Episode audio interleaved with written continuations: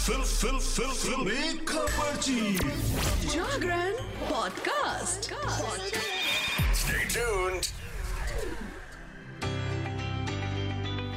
Hello hi नमस्कार, आप सुन रहे हैं जागरण पॉडकास्ट का फिल्मी खबरची और मैं हूँ आपकी फिल्मी खबरची यानी कि शताक्षी आपके लिए लेकर हाजिर हूँ एंटरटेनमेंट की दुनिया की कुछ चटपटी खबरें और कुछ गर्मा गर्म गॉसिप्स तो एंटरटेनमेंट की दुनिया में आज जो खबर सबसे ज़्यादा चल रही है, वो ये है कि रकुलप्रीत सिंह और जैकी भगनानी बुधवार को शादी के बंधन में बन चुके हैं। रकुलप्रीत सिंह और जैकी भगनानी की शादी से जुड़े कई सारे फ़ोटोज़ और वीडियोस सोशल मीडिया पर वायरल हो रहे हैं। अब इस कपल की शादी से जुड़ा एक और वीडियो सामने आया है। इस वीडियो में रकुलप्रीत सिंह की ब्राइडल एंट्री दिख रही है। जैकी भगनानी की दुल्हनिया इसमें काफ़ी खूबसूरत लग रही हैं और उनके अंदाज पर फैंस की निगाहें जैसे टिकी हुई हैं। रकुलप्रीत सिंह का ये वीडियो उनके फैंस को बहुत पसंद आ रहा है और वो भर भर कर उन पर प्यार बरसा रहे हैं। रकुलप्रीत सिंह और जैकी भगनानी लंबे समय तक डेटिंग के बाद 21 फरवरी को गोवा में शादी के बंधन में बंध चुके हैं और अब रकुलप्रीत सिंह का ये वीडियो लोगों के दिलों पर राज कर रहा है। अगर आपने नहीं देखा तो फटाफट से जाके सोशल मीडिया पर ये वीडियो आप भी देख सकते हैं। बढ़ते हैं अगली खबर की तरफ़। सलमान खान की फ़िल्म सुल्तान, आप सभी को याद होगी, साल 2016 में रिलीज़ हुई थी। वो फ़िल्म सलमान खान की सफल फ़िल्मों में से एक है। अली अब्बास ज़फ़र के डायरेक्शन में बनी इस फ़िल्म में सलमान खान ने रेसलर के जीवन में जो चैलेंजेस आते हैं, उसकी कहानी को पर्दे पर उतारा था। सलमान खान के ऑपोजिट इस फ़िल्म में अनुष्का शर्मा थी। जो खुद भी एक स्पोर्ट्स ड्रामा फ़िल्म में रेसलर थी। उन्होंने फ़िल्म में अरफा का किरदार अदा किया था। लेकिन क्या आप जानते हैं कि इस फ़िल्म की पहली पसंद अनुष्का शर्मा नहीं थी, बल्कि मृणाल ठाकुर थी। उनको अरफा के किरदार के लिए पहली बार चुना गया था। इस बात का खुलासा खुद सलमान खान ने अपने शो में किया था। इसी के साथ उन्होंने मृणाल के हाथ से ये फ़िल्म क्यों निकल गई, इस बारे में भी बताया। दरअसल सीतारामम एक्ट्रेस मृणाल ठाकुर और शाहिद कपूर फ़िल्म जर्सी की प्रमोशन के लिए बिग बॉस सीज़न सत्रह के सेट पर आए थे। और उस दौरान खुद दबंग खान ने तेरी मेरी बातों में ऐसा उलझा जी एक्टर को ये बताया था कि मृणाल ठाकुर सुल्तान के लिए अली अब्बास ज़फ़र की पहली पसंद थी। बिग बॉस पंद्रह के सेट पर सलमान खान ने शाहिद के सामने खुलासा करते हुए बताया था कि अनफॉर्चुनेटली मृणाल ठाकुर उस समय पर अरफा के किरदार के लिए थोड़ी सी अनफिट थी। इस वजह से उन्हें मेकर्स ने जाने दिया। टाइगर एक्टर ने यह भी बताया कि फ़िल्म के लिए उन्हें एक ऐसी लड़की चाहिए थी जो रेसलर लगे, जो तगड़ी लगे थोड़ी सी और मृणाल उस वक्त इतनी स्ट्रांग नहीं लग रही थी।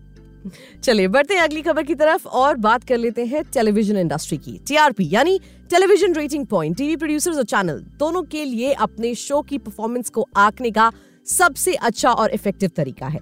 B A R C broadcast audience research council हर हफ़्ते टीवी शोज़ की टीआरपी रिपोर्ट जारी करता है।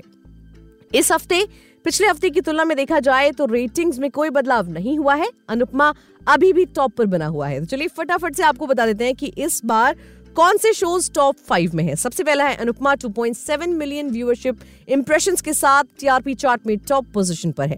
हालाँकि पिछले हफ़्ते की तुलना में शो में 0.1 अंक की मामूली गिरावट देखी गई है, लेकिन शो अच्छे मार्जिन के साथ नंबर एक पर बना हुआ है। अगला शो है गुम है किसी के प्यार में। 2.4 मिलियन व्यूअरशिप इंप्रेशंस के साथ ये सीरियल दूसरे नंबर पर है, इसमें शक्ति अरोड़ा और भाविका शर्मा मेन लीड में है। वहीं अगला शो है, ये रिश्ता क्या कहलाता है और झनक। इन दोनों को 2.3 मिलियन व्यूवरशिप इंप्रेशंस के साथ तीसरे नंबर पर रखा गया है। पिछले कुछ हफ्तों से शो की रेटिंग में उछाल देखने को मिला है। शो की चौथी पीढ़ी धीरे धीरे ऑडियंस को इम्प्रेस कर रही है और इसी के साथ ये रिश्ता क्या कहलाता है, तीसरे नंबर पर बना हुआ है। साथ ही जनक सीरियल भी इसके साथ तीसरे नंबर पर बना हुआ है। चौथे नंबर पर है इमली। टीआरपी चार्ट में 1.9 मिलियन व्यूवरशिप इंप्रेशंस के साथ इमली चौथे नंबर पर है। इस शो में पॉपुलर एक्ट्रेस द्रीजा रॉय और साई केतन राव मुख्य भूमिका में है। नंबर पाँच पर नाम आता है पांड्या स्टोर, तेरी मेरी डोरिया और शिव शक्ति तप त्याग तांडव।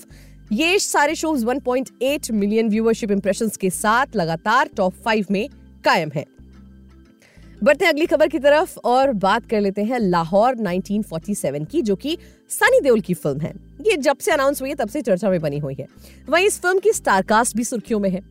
बीते दिनों खबर आई थी कि करण देओल इस फ़िल्म में एंट्री ले चुके हैं, लेकिन अब एक और नई खबर आ रही है कास्ट को लेकर। कि मिर्जापुर फेम एक्टर अली फजल की भी इस फ़िल्म में एंट्री हो गई है। इस खबर के आने के बाद अली फजल के फैंस काफ़ी ज़्यादा एक्साइटेड हो गए हैं। आमिर खान के प्रोडक्शन हाउस में बनने वाली सनी देओल की फ़िल्म लाहौर 1947 का राजकुमार संतोषी डायरेक्शन करने वाले हैं। इस फ़िल्म की कास्ट को लेकर नया अपडेट ये सामने आया है कि अली फजल इस फ़िल्म का हिस्सा होने वाले हैं। इस फ़िल्म में अली फजल के कास्ट किए जाने की खबर से उनके फैंस बहुत ज़्यादा एक्साइटेड है। वेल बढ़ते हैं अगली खबर की तरफ़ और बात कर लेते हैं फ़िल्म रिव्यूज़ की। दो फ़िल्में रिलीज़ हुई है, इस फ्राइडे। एक है क्रैक और दूसरी है आर्टिकल 370 सबसे पहले बात कर लेते हैं आर्टिकल 370 की। आर्टिकल 370 हटाने के पीछे स्ट्रैटेजी क्या थी? इतने बड़े फैसले के पीछे कौन कौन लोग थे? उस वक्त का घटनाक्रम क्या था? इस फ़िल्म की कहानी यही सब बताती है। कश्मीर में हालात खराब हो रहे थे, ऐसे में सरकार को ध्यान देना था कि वहाँ खून भी ना गिरे और इस काले प्रावधान को हटा भी दिया जाए। इसकी पहली आधारशिला तब रखी गई जब 2016 में आतंकी बुरहान वानी का इनकाउंटर हुआ। बुरहान का एनकाउंटर करने वाले ऑफिसर जूनी हक्सर, यानी कि यामी गौतम को अनुशासन भंग करने का आरोप लगाकर कश्मीर से हटाकर दिल्ली भेज दिया जाता है। इसके बाद पीएमओ की एक अधिकारी, राजेश्वरी स्वामीनाथन, जो कि प्रियामणि बनी है। उनके कहने पर जूनी को एनआईए का एजेंट बनाकर दोबारा कश्मीर भेजा जाता है। जूनी को ज़िम्मेदारी दी जाती है कि वो वहाँ के राजनेताओं, अलगाववादियों और उपद्रवियों से निपटकर हालात को थोड़ा नॉर्मल कर दें। इधर दिल्ली में भी आर्टिकल 370 को हटाने के लिए हर नियम और कानून दाव पेच लगा दिए जाते हैं। बात करें एक्टिंग की तो कभी कभी लगता है कि यामी गौतम ऐसी फ़िल्मों के लिए ही बनी है।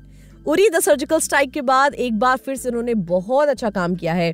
यामी ने पूरी फ़िल्म को अपने कंधों पर संभाला है।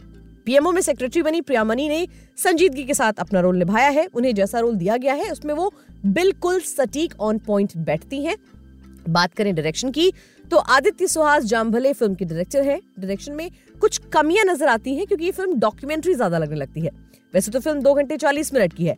फिर भी ऐसा लगता है कि तथ्यों को जल्दी जल्दी समेटने की कोशिश की गई है। हालाँकि कई जगह पर डायरेक्टर इंटरेस्ट बनाने में बिल्कुल कामयाब हुए हैं। अब बात कर लेते हैं फ़िल्म क्रैक की। मुंबई के रहने वाले सिद्धार्थ दीक्षित, जो कि विद्युत जामवाल का कैरेक्टर है। उनका सपना है कि वो पोलैंड में हो रहे एक एक्सट्रीम स्पोर्ट्स इवेंट में हिस्सा ले। हालाँकि ये कोई नॉर्मल गेम कंपटीशन नहीं है, बल्कि यहाँ भाग ले रहे कैंडिडेट्स को विनर बनने के लिए अपनी जान की बाजी लगानी होगी। सिद्धार्थ के पेरेंट्स उसको मना करते हैं कि वो इस गेम में हिस्सा ना लें, क्योंकि सिद्धार्थ के जो बड़े भाई हैं, उनकी भी जान इस गेम की वजह से ही गई है। लेकिन सिद्धार्थ अब इस खतरनाक खेल का हिस्सा बनने पोलैंड निकल जाते हैं।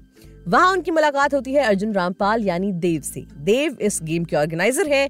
सिद्धार्थ को वहाँ जाकर पता चलता है कि उसके बड़े भाई की मौत धोखे से होती है। अब सिद्धार्थ का लक्ष्य बदल जाता है और वो अपने भाई की कातिल को ढूंढना शुरू कर देते हैं। बात करें स्टार कास्ट की एक्टिंग की तो हमेशा की तरह विद्युत जामवाल ने अपने एक्शन से सभी को इम्प्रेस किया है। खतरनाक से खतरनाक एक्शन सीक्वेंस भी उन्होंने बहुत आसानी से कर दिखाया है।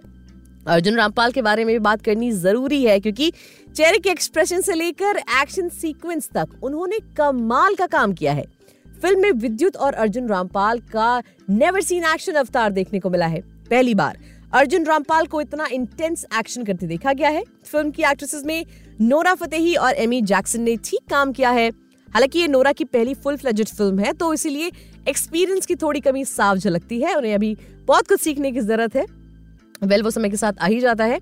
बात करें डायरेक्शन की तो फ़िल्म के डायरेक्टर आदित्य दत्त है। फ़र्स्ट हाफ़ काफ़ी हद तक सही रखा है, लेकिन सेकेंड हाफ़ का कुछ पोर्शन बोरिंग सा लगने लगता है। स्क्रिप्ट की बात करें तो वो थोड़ी ढीली लगती है, इस पर थोड़ा और काम किया जाना चाहिए। डायरेक्टर से ज़्यादा फ़िल्म के स्टंट कोरियोग्राफर की बात होनी चाहिए। उन्होंने हर एक्शन सीक्वेंस को ऐसा रखा है जो देखने में बिल्कुल ओरिजिनल लगता है। स्टंट कोरियोग्राफर रवि वर्मा को अपने काम के लिए पूरे नंबर दिए जाने चाहिए। उनका काम ऑन पॉइंट है। इसके अलावा सिनेमेटोग्राफर मार्क हैमिल्टन का काम भी लाजवाब ऑन पॉइंट है। तो ये थे दोनों फ़िल्मों के रिव्यूज़ आज के इस बुलेटिन में। फ़िलहाल इतना ही। मिलेंगे आपसे अगले एपिसोड में एंटरटेनमेंट की दुनिया की और चटपटी और ताज़ा तरीन खबरों के साथ। तब तक के लिए हमें दीजिए इजाज़त और सुनते रहिए जागरण पॉडकास्ट का फिल्मी खबर जी